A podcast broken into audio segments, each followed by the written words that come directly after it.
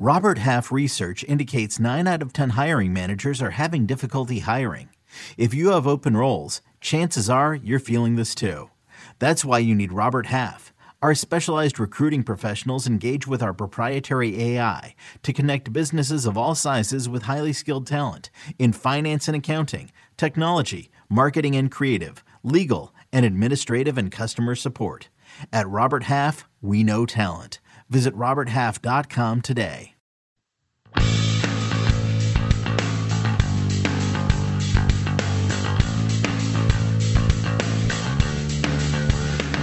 Welcome to the First Cut Podcast. I'm Rick Gehman, and this is your Shriners recap episode. Joining me to break it all down, Greg Ducharme is here. What's up, Greg? 45 more weeks. This was a this is an exciting one. Another playoff. You knew watching this it was going to go into a playoff. Um, eh, you just weren't quite sure how it was going to get there. It was an exciting tournament. It was a three-way playoff, which we will break it all down. Thank you, producer Jacob. And also joining us, it's Mark Immelman. Mark, welcome to the show. Good to see you. I have to tell you guys how much I dislike playoffs. You were lamenting uh, that in the group chat. Uh, yeah, tell me tell me more. Can you elaborate on that a little bit? playoffs just make things like this last way later and longer than they should be. And everyone's ready to get out of town, although we're in Vegas for two weeks now. So for the players, it's just another week in the, in the hotel, wherever you are. But yeah, playoffs just, they, they throw a huge. Mark, if you're not working, if you're just, I know it's a rare time, if you're not doing a podcast, you're not covering the event, you're purely a fan, do playoffs excite you? Not really. because I'm, I'm so so burned from playoffs when I'm actually out there working that when there's a chance for a playoff, I'm just hoping anyone will win. I, I don't care who it is. You know, it could be someone I'm related to or whatever. I'm like, not a playoff, not, so a playoff not a playoff, uh, well, let's jump into this playoff. Martin Laird comes out victorious in a three way playoff between him, Austin Cook, and Matthew Wolff. That was the 11th playoff in the history of the Shriners. And Martin Laird captures his first victory since the 2013 Valero Texas Open, and now the second time that he's won this event. Greg, we'll start with you. I don't necessarily uh, always believe in fate, but we might have got a, a fateful event or at least round from Martin Laird today. Let me recap a couple of shots that he hit on Sunday that made, I mean, when you're talking about one shot, all the difference. Uh, the shot on nine, an absolutely plugged lie in a bunker that the announcers are saying, oh, he better, he might hurt himself on this one. He might not get this out of the bunker. He holds it for Eagle. Uh, he then gets to 17, hits a terrible shot right. Uh, it hits the cart path, goes right of the green. He's able to get up and down from that position. Then he survives a three way playoff between Austin Cook and, and Matthew Wolff. I mean, this felt like Martin Laird's day. Yeah, it, it, was very clearly. I mean, there are a couple of things you could look at and say, okay, it's not his day, but the saves were uh, were something special. I mean, the to start with the one on nine, the plug lie in the bunker. That's one I find very interesting. Um, when you're on an upslope, a plug lie is not necessarily a really, it's not really a bad thing. Plug lies always look, they always seem to look worse than they are if you know what you're doing. If you're on an upslope, if you're not on an upslope, you got very little chance out of a plug lie. But when you're on an upslope like that, you really, I mean, you're just popping it out and it comes out really soft and and there's kind of a lot you can do. It's not that hard. The challenge with him is he was so close to the lip. Sometimes you can almost be underneath the lip in a in a bunker shot like that, and even if it goes straight up in the air, it could still catch the lip. There's almost no way it can go forward and get out of the bunker at the same time. But in this case, it was, and that's what I was worried about watching. I wasn't really worried about injury. Um, or, or any or anything. Some of the other things the announcers mentioned, I I wasn't necessarily worried about, but I was worried about it getting out um, and going forward. And I guess there was enough room there where it came out perfectly and happened to go in. But um, you know, it's it's one of those interesting shots.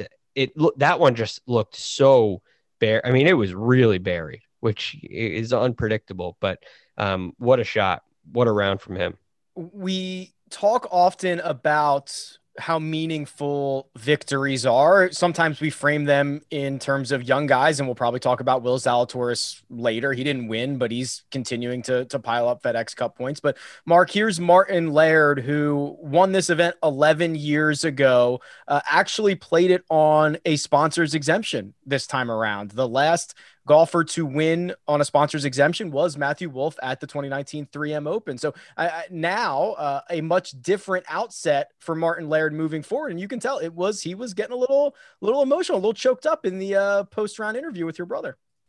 Yeah, you, you know, the, again, it's sort of where we covered last week after the Sanderson Farms event down in Jackson, Mississippi, where you know anyone on the PGA Tour at any time could win. I mean, that's just how good folks are out there, and and Martin Laird, the one thing about him, he has a penchant for posing. Now, we've talked about this before that when he's in contention, he will find a way to get the thing done. And and you talk about the holdouts uh, on the ninth from the bunker, that was pretty special.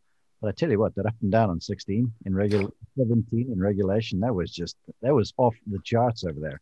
You know, not just the creativity of it, not just the imagination of it, but the gumption to attempt a shot, pull it off, and then make that putt from 15 feet, 20. Yep. was, was pretty awesome. And and then you could see obviously how meaningful it is on 18 uh, in regulation where you you kind of lay back off the tee. You just make sure you keep it out of the barranca down the left, and then there's nothing but peril on the left side of the hole location. So your fan went out to the right, and that's just as cooked over there. So I, I was really happy for him that he got the thing done because I think the point was made maybe by Phil Blackmar or one of the announced crew that you know, you don't get many chances, and you've got to try and take your chance. And and kudos to Laird for for getting past the nerves, for getting past the disappointment of the bogey on the 72nd hole, and then birding uh, the 17th, which is just you know it's one of the tough holes coming down the stretch there, and to come through, you know, with that huge save in regulation, and the birdie to, to win it was, was cool for me to see. I mentioned 11 years in between winning the same event. Here's a Justin Ray special. The PGA Tour record for most years between wins in the same event. Any guesses here? Oh man. No, I know. I don't know. I don't even know where to go with this. Sam Snead owns the record, as we could have figured out, but uh, 27 years in Greensboro. Was it the Greensboro? Yeah. Yeah, he won in 1938 and 1965. That's unbelievable. Did he win there in between that? Did he win it all in between, or is that just like oh. two wins, one in 30? serves, he won the event like five times. Yeah, that's kind of what I thought. So it's interesting. I don't know but if still, any. I don't know if there's 27 any, year span. Yeah. Um, one one more thing on Laird, Greg. You know, uh, he's coming off this uh, knee surgery, right? I mean, that was why we didn't see him initially at at the restart, and also you might have noticed it because he was reading putts on one knee. Uh, when I first saw him doing that, I'm like, what? That's that's kind of weird, right? Most guys squat, most guys do whatever. He was, I, I assume that is protecting the knee coming off a surgery, and then I put it all together and figured out that's what he was doing. Yeah, it, it's very unique to see. You don't typically uh, you, you don't typically see that, especially out of guys in contention. So uh, a little bit uh, interesting, um, but hey, glad he could get it done. I, I, think a lot of that kind of stuff. We've talked about this with Jason Day. They go through, um, you go through certain procedures as preventative maintenance, preventative care. So I'm not sure. I mean, watching him swing, watching him play all week, as as well as he was, uh, as well as he was swinging, as well as he was hitting it. I don't think the injury was an issue but they're definitely on the greens looked like it, there was a little bit of protection against it one of the golfers that he was in a playoff with, we'll get to Matthew Wolff. I want to talk about Austin Cook really quick, Mark, because he shoots, you know, 70, uh, 67, 66 on the weekend. Uh, only two, two, top 25 finishes last season. And uh, the, the story for me, kind of with Austin Cook, was he was kind of rolling right along and his group got put on the clock. And, and you could almost tell late in that round things were, were different for him. Now, he was still able to get into a playoff. He still had his cracks at birdie to win this thing, but I, I can't even imagine. Uh, you know, being near the end of a of a of a tournament on a Sunday and being put on the clock and now having to, you know, reconsider everything you're doing. Definitely is. But the one thing about Cook, uh, you know, and this belies the results that he's had in recent seasons. Um, but he is a very, very mature, very rounded young player. And the victory he had at the uh, RSM Classic down in Sea Island, I think he shot a fine around 64 on a blustery sort of a day around a challenging golf course. And he's got a lot of game, hits the ball solidly, hits the thing straight, and he's got sort of a sense for the moments. And and I, I was impressed at the fact because getting beyond one of those things where you're suddenly on the clock and it's easy to get out of routine. But he had the presence of mind enough to still kind of go through what he needed to do. You could see him bustling between shots. Then over the golf ball, you could see that he and his caddy were doing what they needed to do to get every shot hit to the best of their perfection. Again, taking your chance when you had it. And so it was a it was a pretty veteran performance who's been on the tour for a few years. And uh, I tell you what, you speak of you know pretty clutch performances.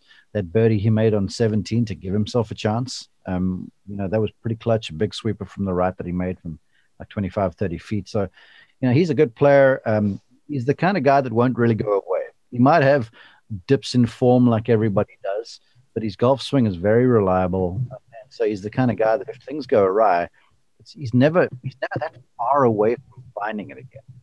Then you add that to someone who can seriously roll it under pressure. And I think he's got a bright future. And he's the being an All American at Arkansas. He, he he's played against the best. He's played against Wolff and these sorts of guys, and and he's beaten all comers. So I, I was I, I I kind of expected him not to capitulate, and he didn't this afternoon, even though he was on the on the clock. Yeah, he rolled a couple putts in, and I'm thinking this guy just will not go away. So kudos to Austin Cook. And the third man in that playoff, Greg, was Matthew Wolff, who, uh, you know, I- am running out of adjectives. I- I'm running out of superlatives. I'm running out of ways to describe how impressive he's been and for being what now 21 years old how the game continues to mature uh, he's doing it at winged foot in, in difficult conditions. He's doing it at TPC Summerlin in a birdie fest at 23 under par. I mean, this game translates seemingly across the board. It's, it, I don't know. Help, help me describe what's going on with this kid right now. Um, it, it's quite simple. He's really good. And I think there was a, a time, and this still may be true, where uh, Morikawa seemed to be head and shoulders above uh, Matthew Wolff and Viktor Hovland. He seemed to be head and shoulder, completely different player, way, well, well, well above him. But Matthew Wolff, who's the knock on him was kind of, I would say, inconsistency, right? Well, the consistency is starting to round into form. This is something, Rick, you and I have talked about quite a bit what's going to happen with um, with Matthew Wolff in these regular events? What's going to happen with him week in and week out? Is he going to show us a little bit of consistency or is he going to continue to miss cuts? Now, earlier this year, there was some really good play. I'm sorry, last year in 2019, some great play, a couple of missed cuts, great play, missed cut, great play. But towards the end of this year, after the PGA championship, really after the 3M Open, you're talking about tied uh, a tied fourth at the PGA, tied 16th at the BMW. We remember what happened at the US Open, getting into a playoff here for a kid that's 21 years old. The amount of key pressure putts that he's faced, whether they've gone in or not, he has been in the moment so often. It's really, really fun to watch, and it's great experience he's building going forward. I find it curious that you referenced the putter and the key putts that he's made because in my experiences with him, and I've gotten to call him for PGA Tour Live when you're on a guy for 18 holes. So I've seen basically the entire round, even though he might not be playing well, because if you catch him on network television, he's in contention, so he's playing pretty well. So uh, the the thing that I thought, if anything, was the weakness was on the greens, and and if there has been an inconsistency that is kind of you know scuppering performance, you think of him coming down the stretch at the PGA, was out in front of folks, had a chance to post, and he's got like six, seven, eight feet on the last hole, misses. And I watched him coming down the stretch a few times here where, look, that putt on 18, I've seen that a few times and no one ever reads that thing right. It always hangs high. But there was one or two situations coming down the stretch there that he had makeable putts that ju- just creep over the edge. So I think if there is a little something that needs to become more consistent with Matthew Wolff, it is on the greens because he can hit the heck out of the thing. Powerful enough and and I don't believe he gets the credit that's due for how good an iron player he is. I mean, he hits more balls inside the flagstick than most folks. He's just got to find a way to knock those down. And if there has been a little shortcoming over these recent events where he has been in contention. There's been one or two putts that could be made under uh, over that final nine holes, final 18 or whatever, that have just gone a begging. Well, we can get another opinion on this because Kyle Porter has decided to join us. So I'd like to do a few things. I'd like to first play Where in the World is Kyle Porter? Start with that. Yeah, that's a good question. am I am I coming through on my phone or on my on my headphones? Uh, I would guess that is a phone, producer Okay. Jacob. Okay, good. I don't know. I like your wing foot hat, right? Thank you. Thank. Finally, someone noticed it. Yes, my winged foot gear. Yeah, that's that's great. Um, I'm at a I'm at a uh, I left the lake. Lake life is over. I'm at a friend's house in Dallas now, so he's watching Sunday night football. My wife, his wife are in there, and I'm just yelling in the other room about Martin Laird. So it's, things are things are going well. Uh, can I give? Can I can I do the Matthew Wolff thing? Yeah, can I tee you up on this? So we've been we've been talking about uh, how mature the game is. You heard the end of of of Mark's uh, comments there, and then also while all this is going on, KP, you might have noticed that as Matthew Wolff is about to tee off in his first ever PGA Tour playoff. He's joking around to see if he can get one of those tee markers to take home with him. Like he is just so cool, calm, and collected. I, I'm so impressed with him. Yeah, you know, I noticed it even more so after he lost. Like he picked up his marker on 17, and you're just kind of like, eh, yeah, okay, eh, you know, on to you know CJ Cup or whatever's next week, Zozo, CJ, CJ, then. Zozo. Um, he is, the the only thing I can think about is he, he so he played the last four and three under, and he should the the the tee to green stuff is just so freaking good. And the only thing I can think about the whole time is like, this dude's going to win so much on the PGA Tour. And yeah, he didn't make the putts late on 18 twice and then on 17, but his speeds there were so good. And I- did you guys realize he's up to 18 in the world? No. Yes, And I'm he's pro- looking at it right now. He's going to be 16 probably tomorrow after after the new one comes out. Um, so yeah, I just I don't know, man. I'm I'm biased because I've I covered him when he was at OSU. I was around him a little bit, but everything he does is just super impressive to me.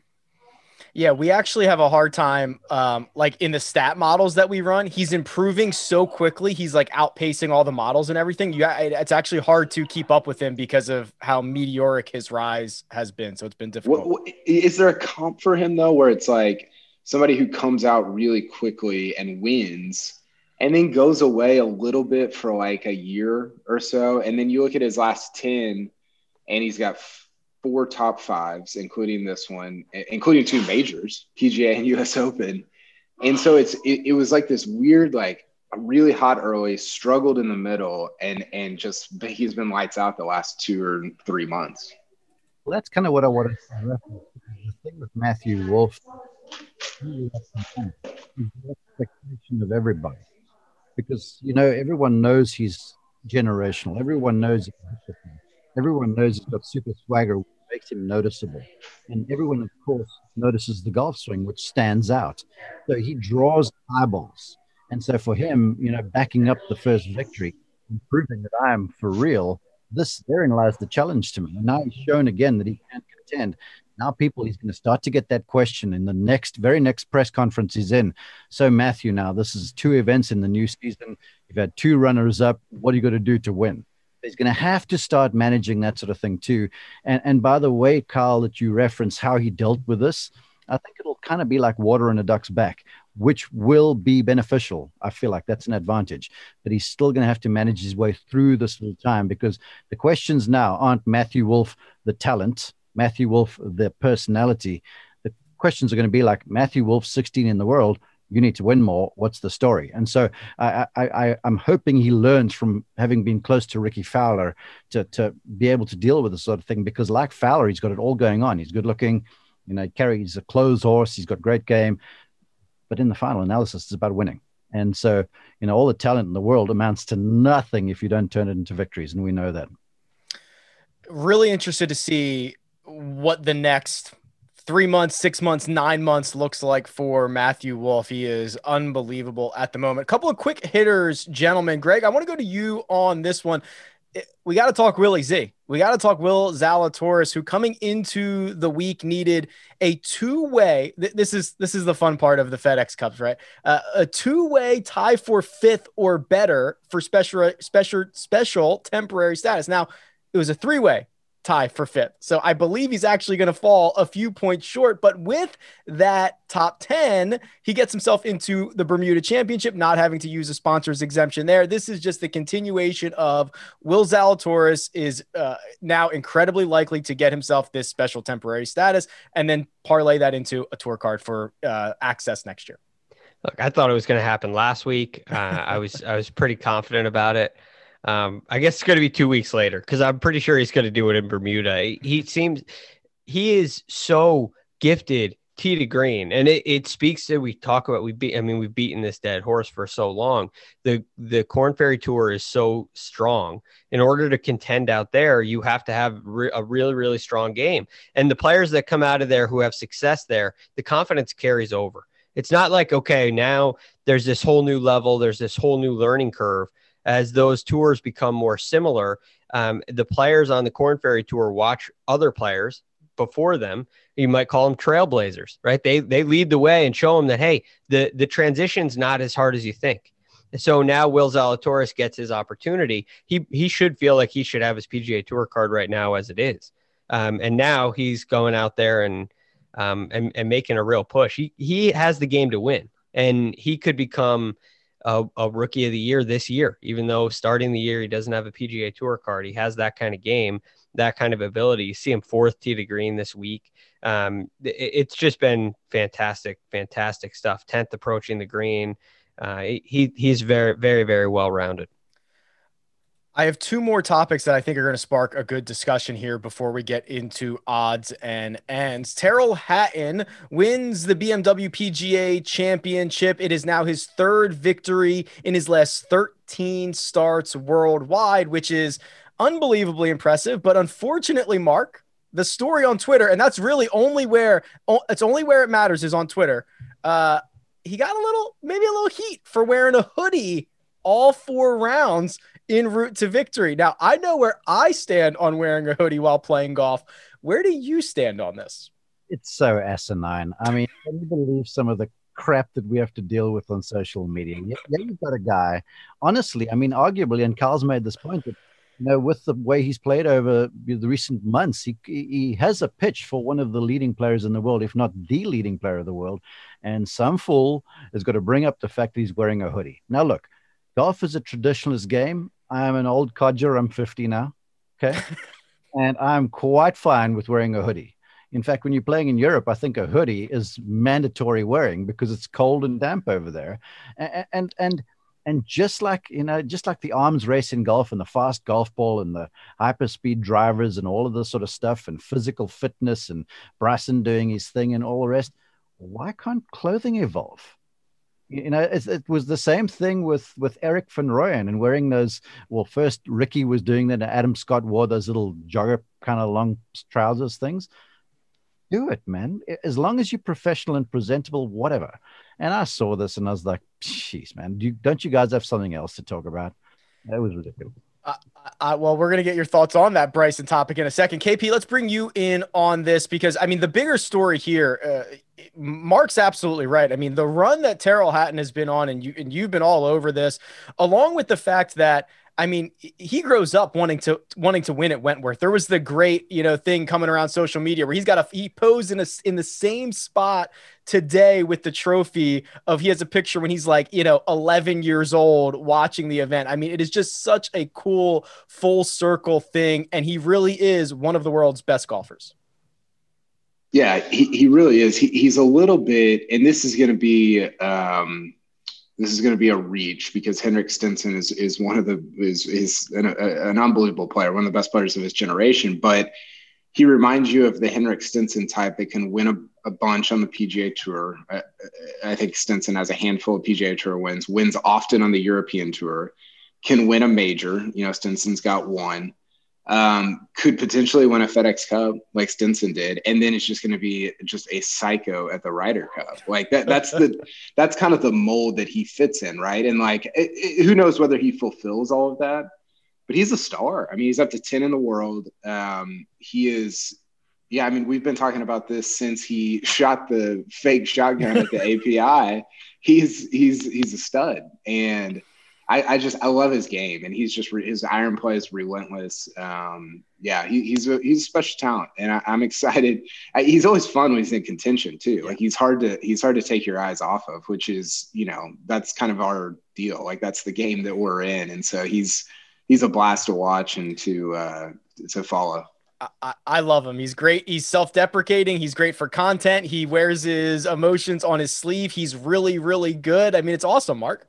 Yeah, he's uh, he's awesome for an on-course announcer to follow because I really have to do nothing when I've got his group. I mean, you set him up, and then once the shot's gone, you let him have the microphone because some of the he delivers gold and gems and all sort of stuff. And to Kyle's point, sometimes it's self-deprecating, sometimes he goes after his caddy who's so long suffering, uh, and and he's enter- he's an entertainer who's got a lot of game. And so I think I, I think as he plays over here in the states more I feel like there's going to be a pretty healthy size following that start to become fans of Tyrrell Hatton. Speaking of a very healthy size, let's talk about Bryson DeChambeau. And that was, that was a pretty good segue, wasn't it? You guys not bad, that? not right, bad. Thank you. A pro's uh, pro. I'm a professional. Um, listen, here's the other topic that's that's flying around golf this week and any week that Bryson goes out and drives the seventh green on TPC Summerlin on Thursday and Friday. I mean, he's doing things that are sparking a lot of conversation. Greg, we'll start with you on this. I mean, Matthew Fitzpatrick the quote was he's taking the skill out of the game. I think there was a lot of context around that. I don't think that was supposed to be necessarily a dig at Bryson DeChambeau, but I mean, when you have other players, other peers talking about what you're doing to the game, uh, are we at the point where we're going to start talking about rolling things back again? Like, what, where are we at now? Well, th- this conversation right now dominates uh, the Twitter world. This is the conversation that everybody's having. If you if you follow the guys at Decade with uh, Scott Fawcett and Lou Stagner and the real statistics guys, they're all over this every single week. And, and the reason, part of the reason is there's a lot of pushback on it. So I look at it from a couple different standpoints, especially when it comes to the Matthew Fitzpatrick thing. Um, I I'm not a huge fan of that statement, but I think that statement kind of defines why people are again a little bit um, against the Bryson movement. So it brings up a number of a number of questions for me when it comes to uh, that when it comes to the distance. The first question is if you could put on 40 pounds, add two inches to the driver, if you could gain all that distance, then why haven't you? Why, why haven't you gone and, and done if if what Bryson's doing makes the game too easy and takes the skill out of it and you can't compete because you're so far back of him and he's cutting corners you can't cut you're at a competitive disadvantage yet at the same time you're saying you could do the same thing but you're you're just not so you haven't put in the effort that he has and so he beats you handily and so if I'm look, I'm looking at Matthew Fitzpatrick, who I like. He's a fine young man, um, and and a wonderful player. But if you're if you don't like the way the competition is going and you're just getting beat by somebody who's put in more work than you, then you have two choices. You can accept it, keep doing what you're doing and hope they change the rules in your favor, or you can go ahead and, and try to beat him, right? Figure out what you can do to beat him. And so I, I look at that as a sign of um, that that that's problematic to me. Whereas Rory McIlroy made comments, but then you see him out there working on his speed, trying to find, trying to, trying to catch the guy, right? Trying to take his advantage back because that was always Rory's advantage. He's he's out there now trying to take it back. So you see DJ out there, he's picking up speed too. They're these guys are all trying to catch up, and they're trying to um, to take for both DJ and Rory. They're trying to take their advantages back. That Bryson has gone and earned those advantages. And if you're Matthew Fitzpatrick, I'm sorry, you got to keep up, or you're you're not going to keep up, and you're going to lose. They're not going to change the rules in your favor. And any change you you offer, any change that you think is going to help uh, slow Bryson down, is going to give Bryson a bigger advantage because you can't slow down clubhead speed. You could make the cl- the club shafts heavier. Well, that's going to make that's going to slow Fitzpatrick down too. And Bryson, who's stronger, is going to swing it faster. Any anything you suggest except maybe things in golf course architecture. Anything you suggest makes the advantage greater for clubhead speed because it's irreplaceable. So, Matthew, my recommendation is go get faster if you can. You know what? That's a good point. And I love the way you framed it, Greg, where you said about asking questions. And here's a question I want to ask. Um, when Dustin Johnson was belting the ball over corners that Jordan Spieth and company could never take it on, why was no? Where were where were the Twitter police? Where was the the social media folks? Where were they then? Because Dustin Johnson just does it quietly. Bryson's been very vocal about what he does, and it's become a bit of a spectacle. And then there's been one or two instances where he's been on television, and then things have sort of become a bit of a drama out there. So now I've, you find folks sort of piling onto the conversation. But the truth of it is, since Jack Nicklaus, since Tiger Woods, Dustin Johnson, all these sorts of guys, they've driven the thing long. And Dustin Johnson has the gas if he decides to to keep it up with Bryson. Uh, that I can promise you. I've watched them both play, and if uh, and if Rory, we've seen him. I think he doesn't have the, the benefit of levers, but they're just certain folks that are going to hit it longer. And to me, hitting it longer is a skill. And then add to that, hitting it longer and straighter, like Bryson DeChambeau is, that is a huge skill because ordinarily the long hitters, you, you uh, the woods are filled with them, and you've got Bryson DeChambeau who hits the fairway at about a sixty percent clip at 190 mile an hour ball speed or whatever it is. So, so to me, it is a skill, and people have been doing it for a long time. And I'm saying, goodness gracious, man, as much as what Bryson's a spectacle, lay off the guy. To your point, ask a better question: What can I do to make sure I can compete with that guy who's doing what he has to do to compete? Yeah, I think I think that's right. I think the skill part of it is very apparent that you're not taking the skill out of it when you're flexing your skill. KP, let's have you put a bow on this. Is this the evolution, right? Is is we we talked about uh, I mean, there's been evolution in clothing, in in equipment, in styles of play. Is this where we're going? It's going to be driver, wedge, and we're just going to dominate courses that way. I mean, I don't know. Is this is this where we're headed? I think it is. I think it's Tiger in the late '90s at Augusta, where they have to. I mean, we hear the, the term "Tiger proof," you know, all the all these different courses, and I, I think that's what's happening. And and I've been pretty vocal about that happening, and people have been like, "Oh, I think you're making too big of a deal out of this," and I might be. I am making a bigger deal out of it than most people, but it's because I think we're on the precipice of this. I call it an inflection point after the U.S. Open. I really do. And I think, you know, when Gregor and Mark are talking about the Matthew Fitzpatrick stuff, people are people are having the wrong conversation. It's not about this is not about Bryson, right? This is this is about this is about equipment. This is about the golf ball. This is about not being able to host a, a major championship at freaking Winged Foot Golf Club, the you know hundred year old best course in the country or, or whatever. That's the conversation. It's not about Bryson, and people get all wound up about the, the protein shakes and the hitting the driving range net from 370. That none of this is about that. He is like this, and he, he's like the carrier for it. He's the he's the guy that you know when you're playing Monopoly with a friend and like they found a loophole in the game and you're like this is stupid, but it's also like legal and fair, and he's beating me all the time. Maybe not Monopoly, maybe some other some simpler game.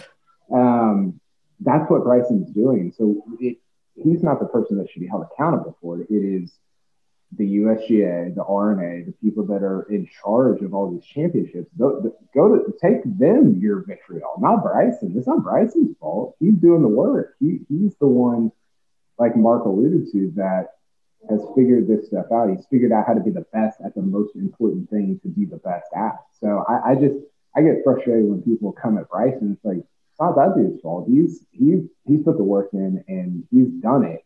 We have to figure out this is what we want golf to be for the next 20 or 30 years. Well, I'm sure in the next 20 or 30 years, we will have plenty of conversations about this, but we've got to talk about CJ Cup. A second week in Vegas. We've got to go through our odds and ends recap, our matchup challenge recap, our one and done. But first, we're going to take a quick break and hear a word from our partners. And we're back two weeks in a row in Las Vegas. The boys don't have to travel anywhere because it's Shadow Creek next week for the CJ Cup. And Greg, we're going to go through this field on Monday. for the DFS preview, but this bad boy is stacked. Number one player in the world, Dustin Johnson, back in action. Jon Rahm, Rory McIlroy. I've heard of him. Justin Thomas, just to name a few. Uh, uh this is going to be a lot of fun at a course that you don't get to see much of. And our latest taste of it was the Phil versus Tiger match from a couple of years ago. Yeah, which is a it, this is going to be a completely different um, v- viewpoint of the golf course because all you can really make of a golf course on TV is how the players play it, how the players handle it, how their golf ball responds, and what kind of strategies you see them employ. But when you have a full field or close to a full field out there, um, it's going to look a little bit different. So I'm excited to see the golf course. I still feel like I don't really know very much about it. Um, you're going to see the 17th and 18th hole come into play uh, in a much different way than we did in the match. So I'm I'm really looking forward to that, and I'm looking forward to seeing you know the rest of this field go out there and compete. Um, I mean, it is a stacked field, and and to get out there and watch DJ and Thomas and and McIlroy and and Jon Rahm, of course, to see who's going to really get this season off to a great start, who's going to jump up and challenge Bryson in uh, in the FedEx Cup and challenge him for a Masters, and and this is where we're really going to see people put their name in the hat for Augusta National for the Masters in November. We're going to realize who the real contenders are for a November Masters. So I, I couldn't be more excited. Let's talk about Shadow Creek. Real, real quick, Oops, so, Greg, yeah, go ahead. Greg, do you think that Bryson should be the Masters favorite? Um, it's an interesting question. I think we still have a couple a couple weeks to go, right? Because if you right now, yes, I think he should be. Um, but if this week doesn't go very well and his first nine on Saturday comes out more often, then then no. But I mean, we haven't seen that nine hole stretch from Bryson hardly at all. So I, I mean, look, that happens. But I, I think that's more of a one off. So I I do think he should be the favorite. Yeah. He's seven to one currently. He is the favorite ahead of Rory McIlroy at ten to one. Do you hear Jordan Spieth talk about that? Just, uh, I mean, Jordan Spieth was on a uh, um, on on a podcast talking about Augusta and how the golf course sets up and where how wide the fairways will be at the distance Bryson hits it. And if you if you think about it, I mean they they really do get a lot wider. And one of the uh, if you ever study Alister MacKenzie, uh, who of course designed Augusta National, he said that um, that fairway should get wider for longer hitters because it's harder for longer hitters to hit fairways because they have more club head speed. So fairways would go from narrow to wide, which I've just find fascinating. And so for Bryson on some of these holes, like like on number nine, for instance, it's as wide as could, you can possibly get. So it really at Bryson's distance really opens up. But I do think there are other players in the mix like a Finau, like a Matthew Wolff, that are really going to have that same advantage. So um, while I think Bryson should be the favorite, it, it's going to be really fun to uh, see what happens leading up.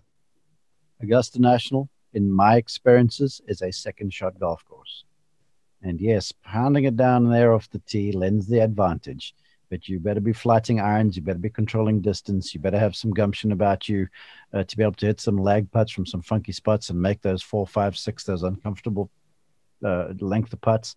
So yeah, he does have an advantage bashing it like he does off the tee, but you've got to hit irons around that place. And every great golfer that has won around there has had a phenomenal iron game and been able to putt.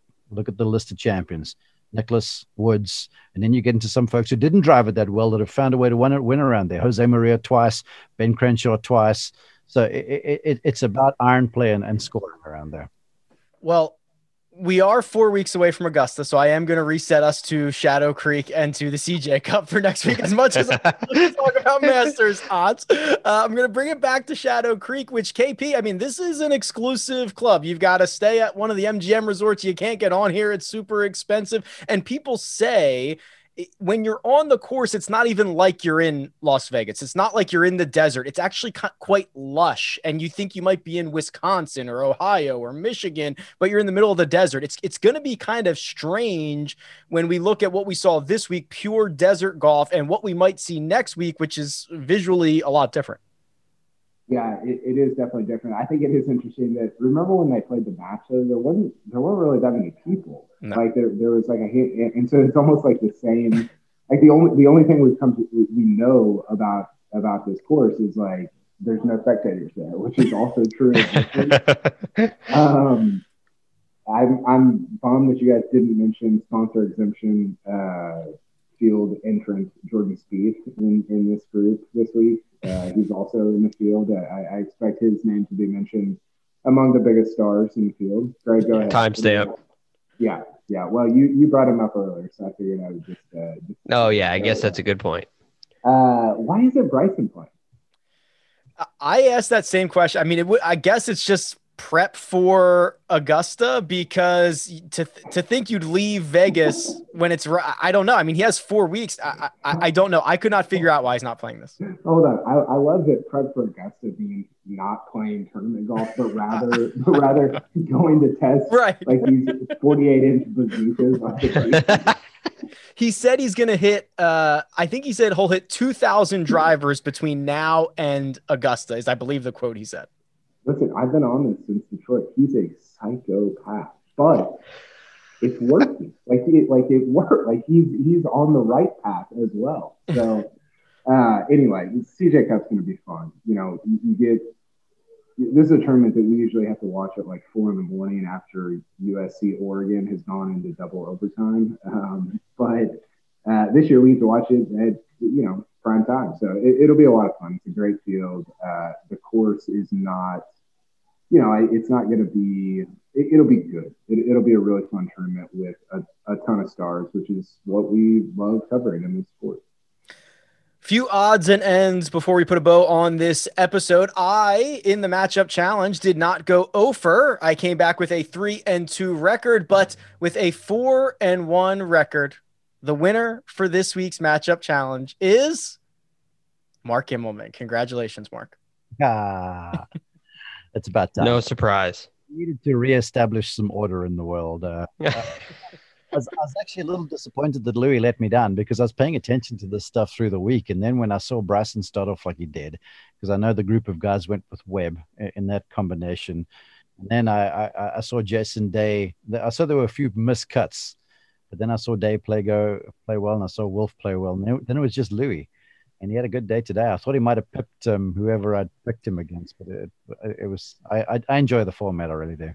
It was Sungjae Im who nipped him by one shot. So it was very close. Both of them played really well over the course of the week. That was the only one that you got incorrect, Mark. And we all, or at least the majority of us, myself, Greg, and Mark, all took Patrick Cantlay in our one and done, which, Greg, that was looking good for a while. That was looking good until Sunday morning. And we're going to end up getting 190,000 points out of it. But I think we might have wanted a, a bit more.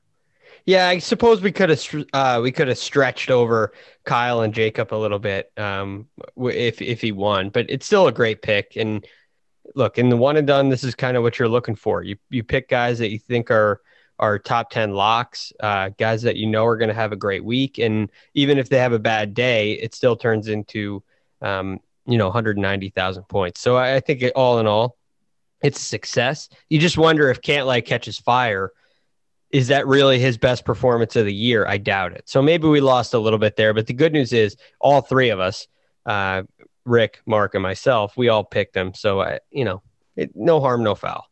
You see, herein lies the challenge, especially for next week and, and one and done picking in the week thereafter at Sherwood in Northern California. I didn't watch the match. I was not interested in that lot at all.